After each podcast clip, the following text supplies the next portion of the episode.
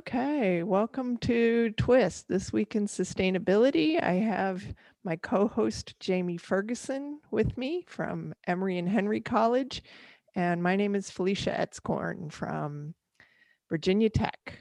And we're a couple chemists. We we talk about sustainability and we try to do it from a chemistry point of view because we think it's important to help people understand things from that perspective to inform their decision making about consumer products. And the more you understand about the chemistry of stuff, all the compu- consumer stuff, the more you can do with it and make good decisions. Got anything to add? I would agree with that. And um, also, it just gets you more excited about what you choose to consume in every corner of your life because um, because you can put more thought into it. Sure. So today we'd like to talk about vitamins to sustain our health. And so this, is not exactly sustainability about chemistry, but this is about sustaining our health. And there are um, instances where the vitamin industry synthesizes vitamins. Uh, sometimes it's from natural resources, natural renewable feedstocks, and sometimes it's from petroleum. But the end product is exactly the same. The, So- the chemical is exactly the same, whether it's from renewable feedstocks or petroleum feedstocks. Okay, so Felicia, we're going to talk about vitamins. Yeah. So, what defines a vitamin? Like, you know, the health food, the supplement store, it's called a vitamins and supplements, um, or vitamins and minerals. Like, what defines a vitamin? What kind of elevates a chemical to be, you know, So vitamins are cofactors for enzymes. And that's they're small molecules that kind of look like drugs, actually. Drugs are small, most of them are small molecules. And so vitamins are specific chemicals, small molecules that bind to the enzymes in our body and help them help those enzymes catalyze the chemical reactions that power life. So they're they're cofactors and sometimes they're precursors to those cofactors because our bodies activate them. Um, but that's that's my best definition of a vitamin. It's a cofactor for an enzyme. so it can be metal or organic. Well, the the minerals are not vitamins, they're minerals. So it's vitamins and minerals, right? So essential minerals are things like copper and zinc, iron. We all know about low low iron and being anemic.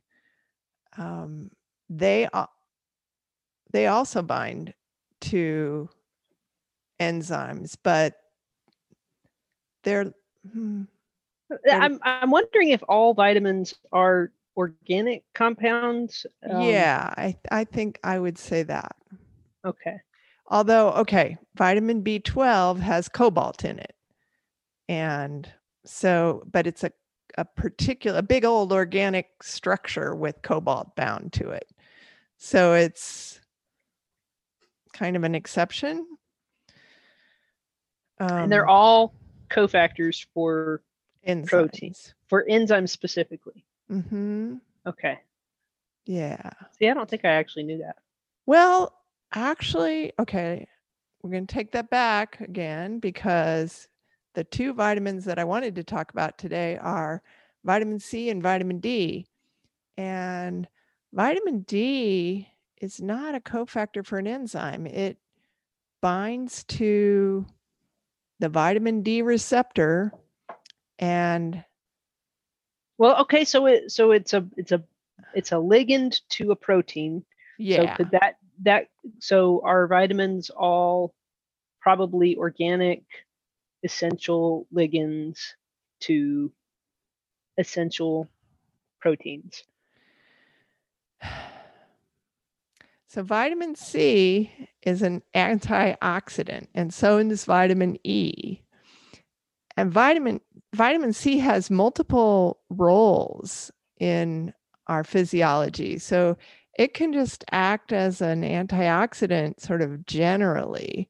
Mhm. Um, but it can also it's the precursor for synthesizing the amino acid proline, which is essential for collagen, the synthesis of collagen that makes up all our our skin and our our cartilage and our bones. So skin and cartilage and bones, just hopping in there, are they feel really different. They all do feel different. So we could do a whole thing on I could talk about collagen for a whole hour. So um, the main difference between there are different sequences for collagen, but the main difference between say bones and softer collagen materials like cartilage and skin is that bones are mineralized with calcium. And that's going to come into talking about vitamin D um, because vitamin D is important for mineralizing bones. And the mineral that goes into bones is calcium phosphate. So Mhm. that's important. So I wanted to sort of give an, an over, overview of vitamins in general. Um, and we're just going to talk about A, B, C, D, E, K. Those are the, I mean, just I'm I'm I'm not going to talk about minerals in depth today.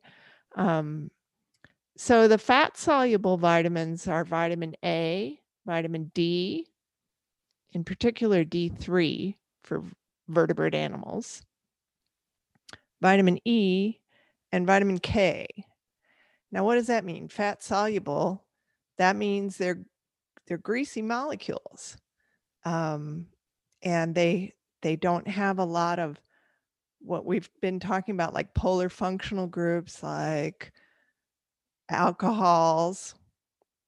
This is something that they could probably throw in lotion and sell it for more because it is going to be And they, with oh, they do that. with yeah yeah so you know that's why you might maybe associate these vitamins with you know your lotions Sure, sure.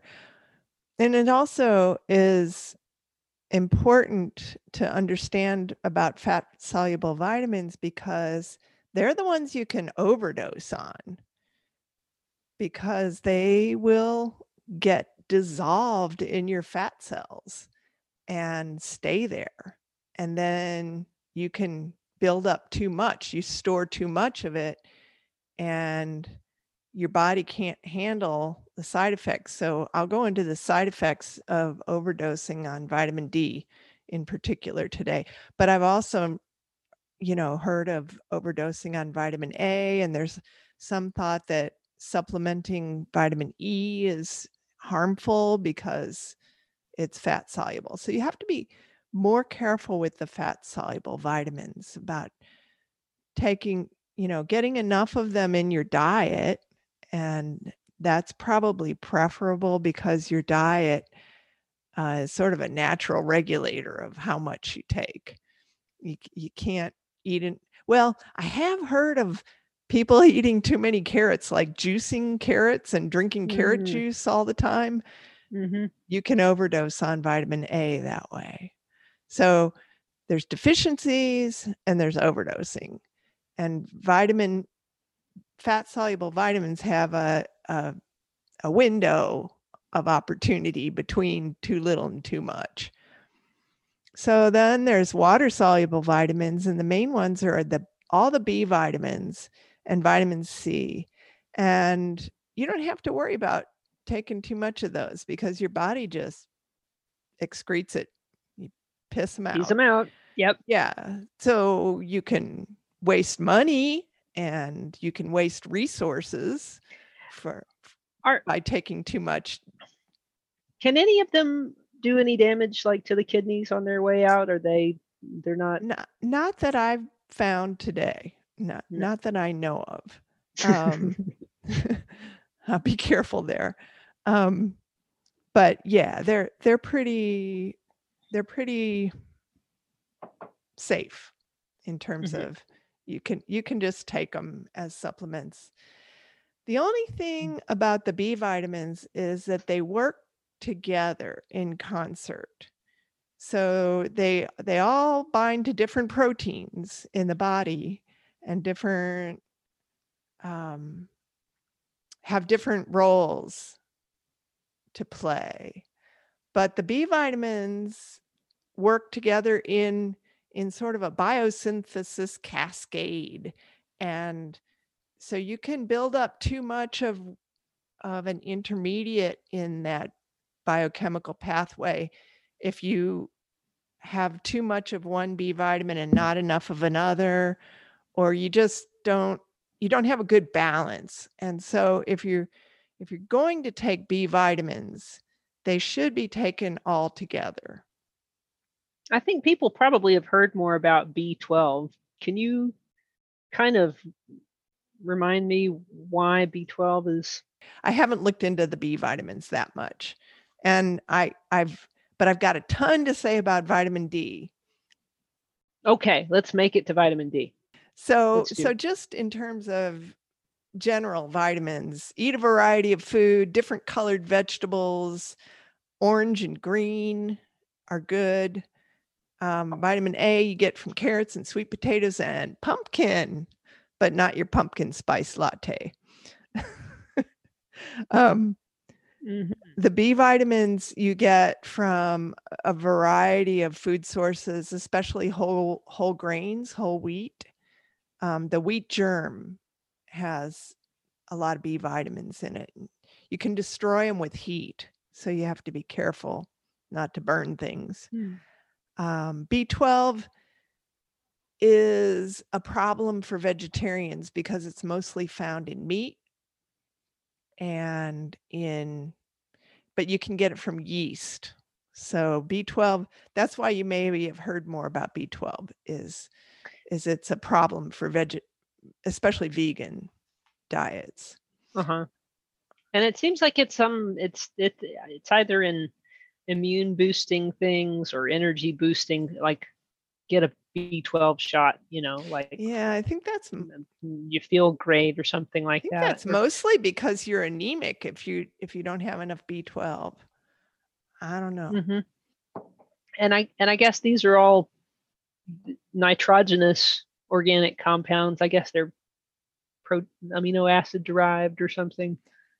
They all Yeah, they're polar. look- they're they're heterocycles, most of them, and that means they have more nitrogen and oxygen, whereas the fat soluble vitamins have more carbon and hydrogen, and so Mhm. they that makes them more water soluble. Um, I think most people know vitamin C is found in citrus and but in a lot of different fruits, kiwi, apples, even potatoes, uh, leafy greens. A lot of things have vitamin C, but you got to eat your vegetables and your fruit to get it. Vitamin D is Yeah. kind of special from the point of view of getting it from your directly from your diet. The only way that we really can get vitamin D is from fish. And those fish actually have to be wild caught fish, not farmed, apparently. And I think this is because wild caught fish eat um, other I was about fish that eat other fish that eat plankton ultimately. And plankton makes vitamin D using sunshine. So we're going to get into this. Um, we can make vitamin D ourselves if we have enough fat in our diet. Actually, it's a pre cholesterol mo- molecule. Um, Yeah, it looks like it. pre cholesterol molecule. And then you need sunshine for one particular catalytic step. So I'll get into that.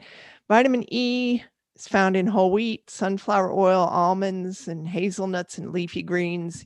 You probably get enough in a standard diet. Um, notice that if you're not eating any whole wheat bread or getting whole grains, if you're only eating white bread, probably have some vitamin deficiencies. Vitamin K is found in the cabbage family, Brussels sprouts, broccoli, cabbage, um, cauliflower, I think. So today I want to talk about vitamin D. Um, vitamin D was discovered because, especially in kids, they would get rickets. And this is severe osteoporosis where you're just not getting your calcium phosphate into your bones. And that's the main function of vitamin D, but there are others. And we'll we'll come to the reason I'm been so interested in vitamin D is because, well, for example, the president was given vitamin D in in the treatment regime for um, COVID nineteen, and um, a lot of doctors are prescribing vitamin D both as a prevention and as a, you know treatment for COVID nineteen. It's one of those things where there's not much of a downside to saying pe- to people, Right, right. you know, its safety profile is known, I, suppose. Yeah, I I really dug deep into that. So I'm going to go into the safety profile and the and the numbers on this. Um, so vitamin D3 is is a starts out in our bodies as 7 dehydrocholesterol. So it means that there's a hydrogen missing at the 7 position. Um, from the difference between cholesterol and 7-dehydro. Okay. And so it's a steroid hormone that looks, it's very similar to cholesterol, which has three rings all fused, four rings all fused together. Three of them are six membered and one's a five membered ring. then it has a long greasy tail on it and it has one alcohol group but the key part of it is two double bonds. And those two double bonds, I'm, I'm going to give an aside here for the, the hardcore chemists, the hardcore organic chemists. Um, when you convert 7 dehydrocholesterol into pre vitamin D3, it opens up the middle six membered ring and this is this is what's known in in chemistry as a conrotatory electrocyclic ring opening. Okay so this is this is a rearrangement where the ring opens yeah yeah opens and um the double bonds rearrange. And so that basically you end up with three double bonds in pre-vitamin D3. Oh, and that that's the key reaction. That is catalyzed by UVB radiation, which is 290 to 315 nanometers is the optimum for vitamin D3 synthesis. And it's mostly absorbed by the ozone layer. So we don't get a lot. Um, and I'll talk more Hmm. about the the UV light and how much we can make, how much vitamin D we can make, and how that happens. But then there's another, one more step, and this is an antarafacial one seven hydride shift, which is, um, I want to draw it. uh, let's see if I can show you. I should have, I'd have to be looking at it and staring at it for a while to get my head around the the three dimensionality Oh, of the yeah. thing. But I do love those. I when I, I first time I ever taught advanced organic and we were going through those those pericyclic reactions, I had to make flip books of the orbitals so we could Ooh, try to imagine. wow, cool. I, I'd love to see your flip books. Um, so this this shift, this is a, hydrogen hydride, which is hydrogen atom um, moving from one place to another. And it's a thermal reaction that takes about one day in your skin. 1.2 days is the estimate. It takes 12 days in organic solvents. There's, something going on in our skin that is helpful somehow, but it isn't an enzyme. It's a just a has to just sit there after it's been exposed to the UV light and then it undergoes a thermal rearrangement to the final vitamin D structure. Okay. So in the U in the US, we don't get a lot of UVB. Um, at the equator, so oh, th- d- there's a podcast that that Jamie actually turned me on to called um, TWIV, which is this week in virology. Um, they're kind of what inspired me to get this started. Um, and Daniel Griffin. Yep. And if viruses aren't your thing, then they've got this week in parasitology and this week in microbiology and this week in ev- evolution and immune. So, yeah, go check that one out. The US has 1.15 to 1.73 watts per meter squared of UVB. Canada has 0 to 0.58, Canada and Alaska. So you can't get much at all in Canada. And that's, you know, it's dependent on your latitude. And the reason for that is the sun comes in at an angle um, above the Tropic of Capricorn and below the Tropic of Cancer or whatever. And so you get uh, a lot more absorption of that UVB by more ozone as it goes through the atmosphere. Now, it may be that you know they So it's best at the it's equator. best at the equator and then it gets pro- progressively worse because all the the further you are from the equator, the more sort of diagonal layers of atmosphere the light has passed through right. and It's sort it's of been thicker. It, it runs into more ozone molecules.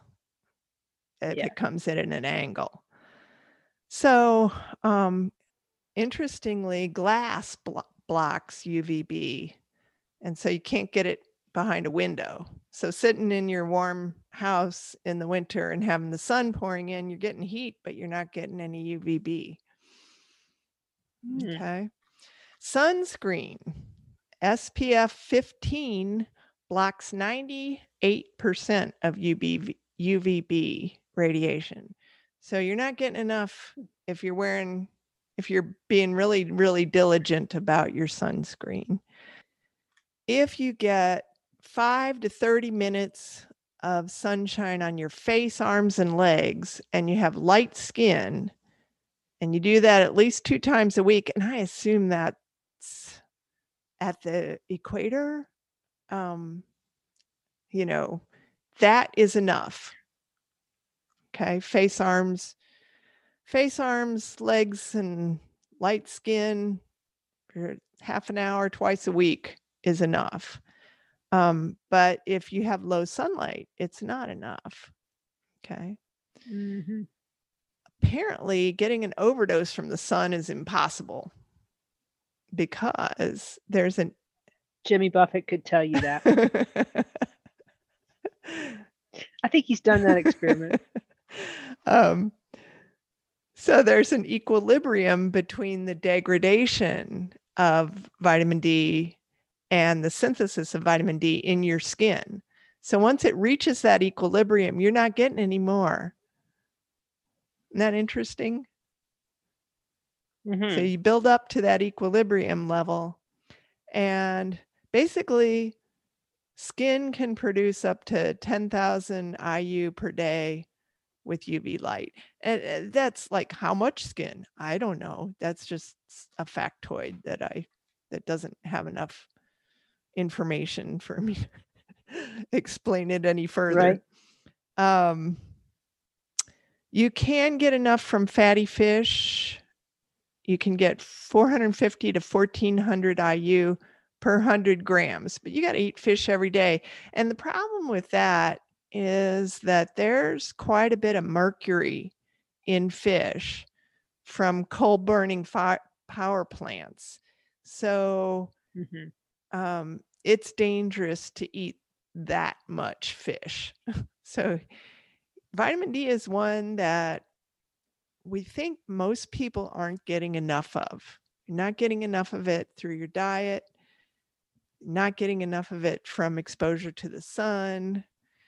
Um, and it's kind of a two step process where you have to eat something fatty. You have to get some. So would people who are um, on low cholesterol restricted diets would would they be recommended to take vitamin D supplements probably? I I don't know if we can. Well, we we're able to synthesize our own cholesterol, right?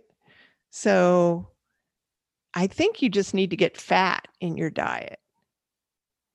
And if you Mhm. eat enough sugar, the sugar turns into fat. So one way or another, probably, you know, they're not going to be, there isn't an issue with a low cholesterol diet. But a low fat, Mm. low cholesterol diet has problems of its own. And it may be that you just, I don't know. There is some thought, though, that um, people are not getting enough vitamin D, not only because we're not exposed to the sun, we're not getting outdoors enough and exposing our skin enough, um, but also because of the obesity epidemic. And I, I'm, I'm, I was trying to wrap my head around this. How that? Yeah, because it's like they'd have plenty of fat. Right, but I think the vitamin D gets um, sort of tied up in the fat cells and doesn't do its job. It, it dissolves in the fat cells, and and then you're not. Ha- I don't know. I mean, that's that's.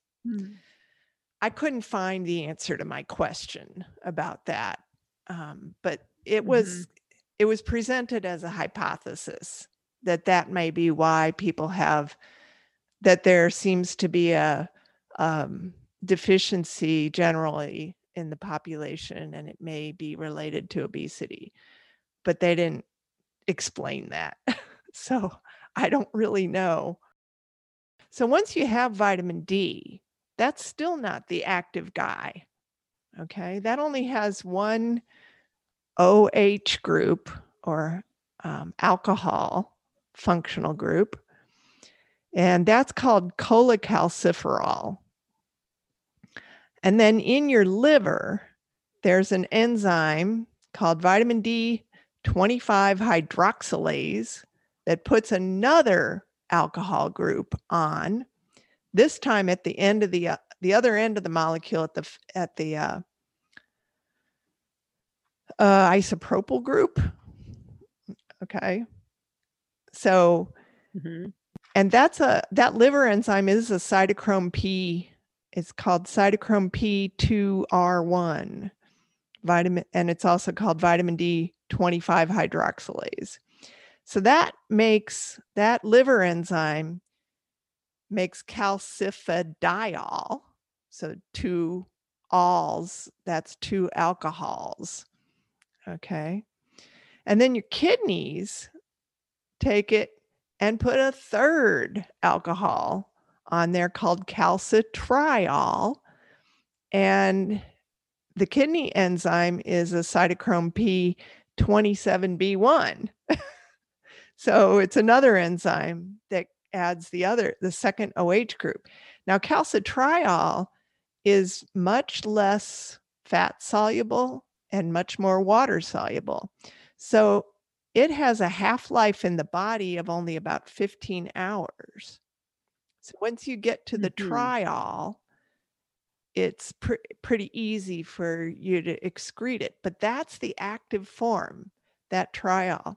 And the diol is in between the fat soluble and the water soluble form. Um, and it has a 15 day half half life.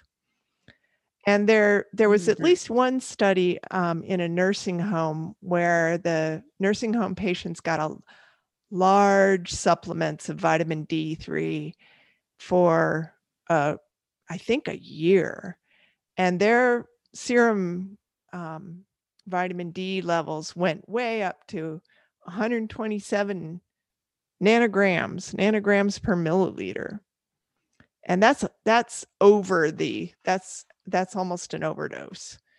Um the the normal range that you want your serum to have is 30 to 100 nanograms per milliliter. But then when they watched those nursing home patients a, a year later after the end of the study it had come it had only come down to like half that much. And another year later it was half that much so seems like about a year long half life for vitamin d And so, which which form was it that they were getting? cholecalciferol vitamin d3 The the the monohydroxylated one. And so the the the trihydroxylated one had a half life of one day, and the dihydroxylated one had a half life of fifteen days. the triol is yeah 15 hours a half a day half life of a Half a half a day. day. Um uh-huh. and the diol is 15 days and the monool is a year essentially. I mean these are all rough numbers because they depend on how much you're taking in and you know the the nursing home patients weren't oh that's another thing. Apparently old skin um, doesn't synthesize vitamin d as well as young skin so I don't know. I don't quite know why the old skin. I don't know if we, we just don't have enough. But anyway, it's the calcitriol that goes into circulation, and the target organs are the intestines, kidney, and bones. And it's the most potent ligand of the vitamin D receptor. And it facilitates the mineralization I think it has to do with this vitamin D receptor activating and you know binding to Okay. cells and activating enzymes that that do affect calcium metabolism and and also like um, uh, calcium transport. So the the pores through your cell wall cell membranes In the intestines, it increases the transport. Uh-huh. Yeah. So that's the part about bones and the, the important thing about bones. And it's also important for inflammatory bowel diseases because of the intestines and kidney disease. So it's it's important in all those um, target organs. hmm But calcitriol is also a cytokine, which has people have learned this from if you've been following um, the COVID 19 pandemic. The science. science, then um, you'll have heard the word cytokine. And a cytokine stimulates the innate immune system. And the innate immune system is sort of like generally foreign objects, foreign things like bacteria and viruses. Let's get them out of here. You know, the innate immune system's not specific the way the, you know, B cells and T cells are very specific. Those are the, what do you call that immune system? Adaptive immune. the adaptive immune the system. adaptive arm of the immune system. Right. As a cytokine, it stimulates the innate immune system. The cells produce large numbers of antimicrobial peptides. So that's pretty cool. Um, but then it said that calcitriol also inhibits the proliferation of activated T cells.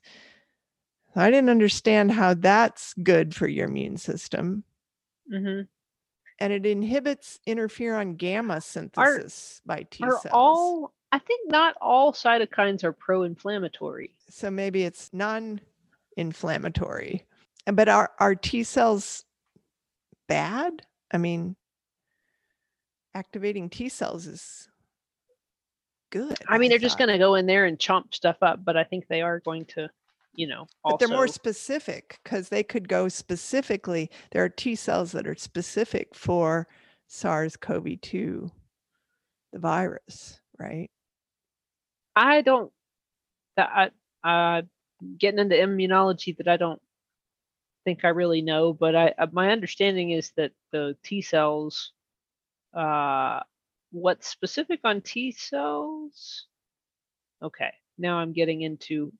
We can just explain back and forth to each other and edit it out what we think we know about the immune system, and uh, maybe check that. But my understanding about T cells is that what is specific on their surface is uh, recognizing self, non-self uh, pieces of translated protein that So- are presented on the surface of cells using the anti, uh, I mean, using the MLA major histocompatibility The MHC. complexes. Yeah. Right. And so if and so like maybe the T cell docks with that cell and checks it out. Yep, that's you know, that's a fragment of a fingerprint of myself and then, you know, whatever. But once it when it doesn't see self, then it's like, you know, halt, we are going to board your vessel and, you know, Hmm. destroy this cell.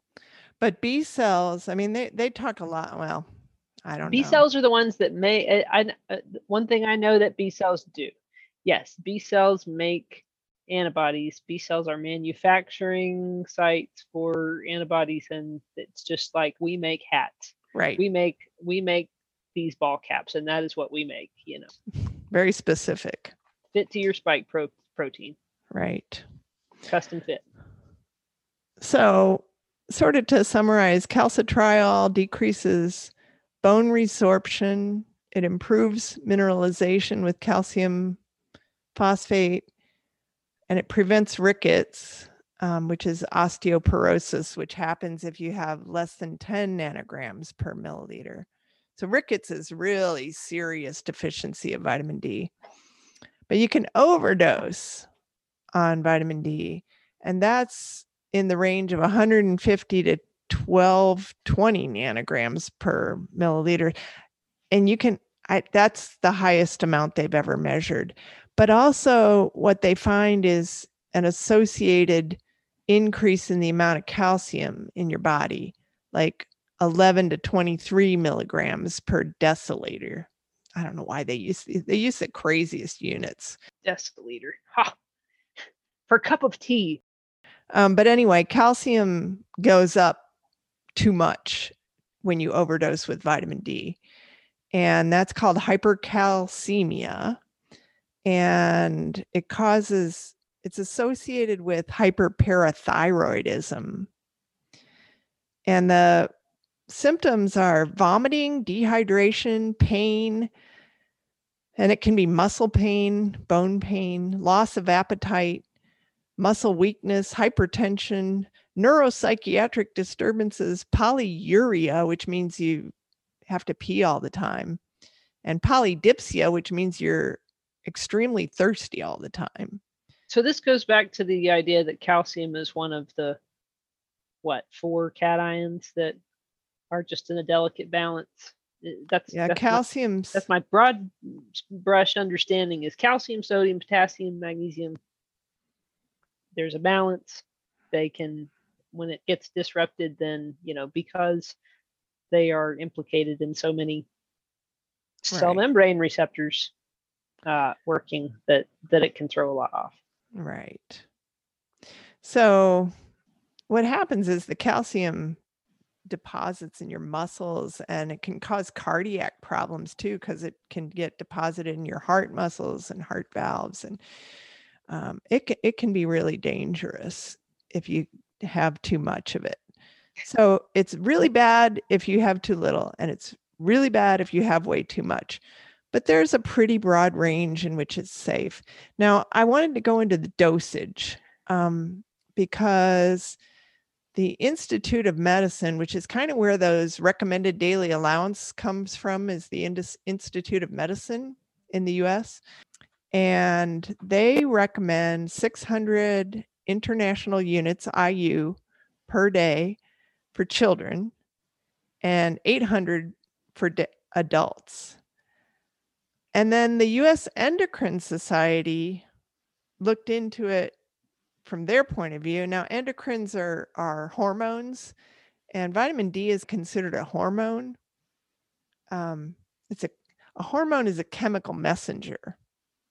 Hmm When the Endocrine Society looked into it, they said you should have kids should have more like 600 to 1000 IU per day and adults should have 1500 to 2000 IU per day.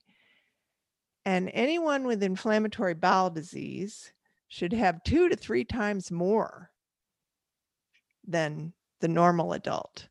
Because they are just not efficiently absorbing calcium Exactly, because the because everything's inflamed. intestine is inflamed Yeah. and it's not absorbing nutrients properly.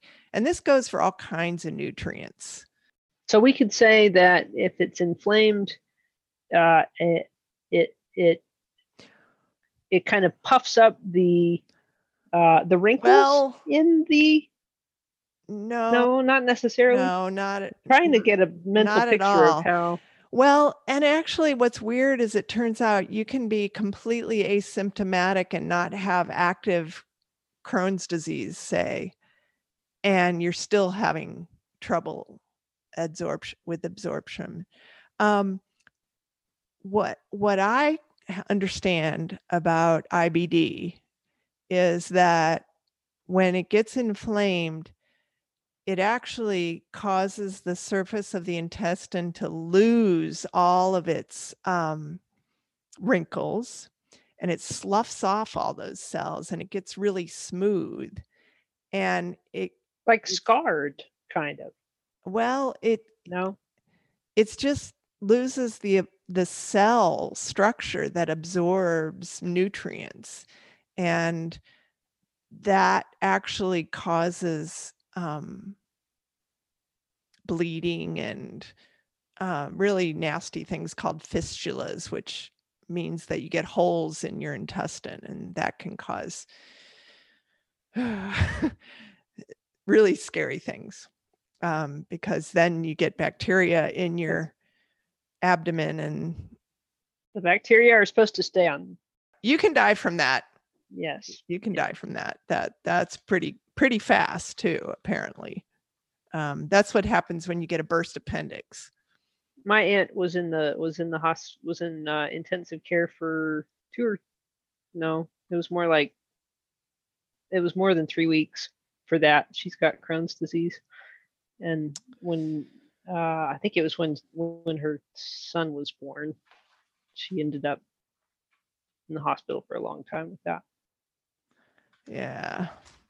So um so daniel griffin um on twiv vincent asked him how much vitamin d he was taking and i was sort of bowled over because he said he was t- getting 50000 iu once a week.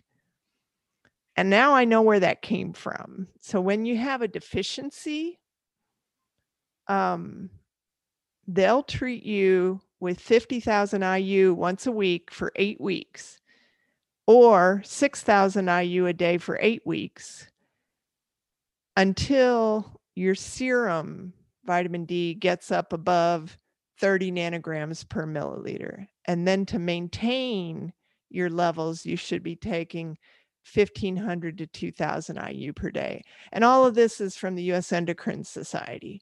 So I I suspect Daniel Griffin was had discovered had gotten tested and discovered that he was low Mhm. and was getting getting boosted for his deficiency. Um, he needs to be protected because he's a an ICU doctor and he's doing incredibly good work. And so I'm I'm really glad that he's getting enough vitamin D. Um, so the way people get too much mostly is it's since you can't get too much through your skin, you can't get too much through your diet. I mean, you have to eat too much fish, a lot of fish. it's mainly from mislabeled fish oil or vitamin D supplements that say it doesn't, you know, have have much vitamin D in it or sometimes the labels in in this study were like tenfold off. Hmm and they had you know 10 to 100 times as much vitamin D in their tap capsules as that it said on the label. And only occasionally was it misprescribed by the physician where they the physician told them to take too much. And they were just following doctor's orders and they took too much. So it's you know you want to go with a reputable national chain that checks their you know vitamin d Mhm. and measures the amount that they put in and doesn't doesn't screw up their labeling um So the way somebody might go about this is if they uh, have a yearly physical coming up, at some point they could see how much would, would it be a copay or you know like does it is it covered under Yeah. insurance or what's it going to be for them to get a I, it's pretty know. expensive and the insurance companies don't well they didn't used to unless you were at risk like if you have ibd or um, osteoporosis then they'll pay for it annually but apparently it's pretty expensive well I wonder why. well because I mean it's, circulating so it would be in the blood, right? yeah and Uh it would be they the way they do it um i read this but i'm HPLC mass spec or something or yeah but the the standards aren't really well established for that and it's probably um, hard to wonder if it's hard to distinguish between well they have phase. to Well, they seem like they would have very different solubilities, though, given those half lives. right so they can separate them but then they have to quantitate the three different forms um and the quantitation apparently is tough because you have to first um, extract the fat soluble components of blood into an organic solvent and then Right. it's a multi-step process it's not just you know stick it in a machine um, and the machine has to be calibrated. And so i don't know. It's just not it's not the easiest test in the world. Oh yeah and and and daniel griffin said you can get enough vitamin d from the sun if you're 18 years old you live at the equator and you're naked for 15 minutes a day. So not the case for most of us. Oh, and you have to be light skinned as well. Um, right. Apparently, it's harder to get vitamin D if you have a lot of melanin. Is that melanin? Yeah. Your skin. It gives you colors, Yes. colored skin. Reflective skin. More Uh, uh, more of a barrier of not reflective. it's well, absorbent, trapping. Yes. Absorbent skin. yeah. So that's that's all i had about vitamin d. Did you have any That's other thoughts? Um so what we covered today i'll just kind of summarize was the difference between fat soluble and water soluble vitamins and a little bit about you know how you get them in your diet. And then we did a deep dive into vitamin D and rickets and how that affects your system. Um, mostly it's involved in calcium getting into your bones. You can make vitamin D if you have enough fat in your diet and um, well, I, I guess it doesn't have to be only fat in your diet. It can also be your glucose turning into fat because you can do our bodies are capable of synthesizing fat from sugars and carbohydrates. Um, it's a two-step process. The first stop, first biochemical step is UVB light catalyzed, and the second step is thermal. It's heat catalyzed. Um, So first you need to go to the beach and then jump in the pool and then go to the sauna. sounds like a plan to me. If you don't have time to take the supplement, you know. Uh, well, I usually don't take supplements during the summer, but I didn't get out much this summer um, on the water canoeing. So I was still taking it. And then I got this lower leg pain and I was worried I was taking too much. And so I knocked off for a couple of weeks. But now I'm, I feel like I ought to supplement again because I am not getting enough sun for sure now. Even if I go for a walk in the middle of the day, I'm bundled up. I'm the only thing uncovered is my face and hands, and that's just not enough. And then as it gets colder in the winter, so supplements probably safe with major brands up to 2000 IU a day if you're a normal adult.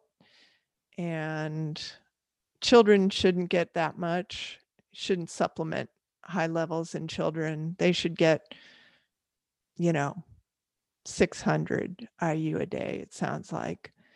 And they, you know, there is vitamin D in in milk. Oh, that's the cool thing. I forgot to talk about how they make it for the supplements. They make it the same way your body does. They actually will take milk, which has the pre cholesterol in it, Right. and irradiate it. Ah, and it makes vitamin D in the milk. And you can take mushrooms and irradiate them, and you can make more vitamin D in your mushrooms.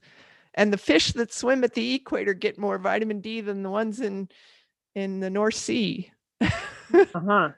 And possibly surface fish, upper Yeah. level fish are higher in vitamin D than right, those those deep dire ones. Huh. right.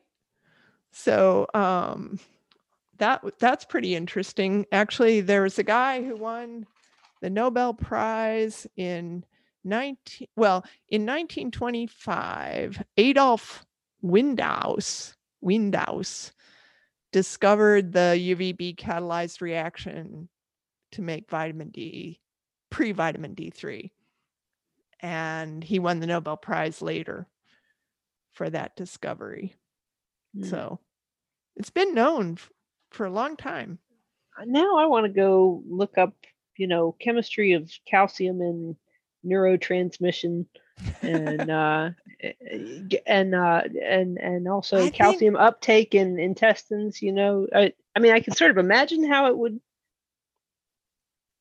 I I don't know. There's there's more to it. The vitamin D3 binds to the vitamin D3 receptor mm, but there's more to it.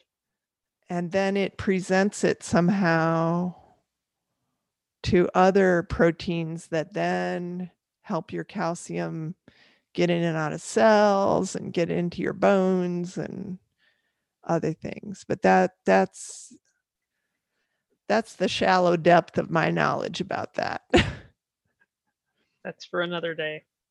Okay. And that's plenty of time to have talked about one vitamin.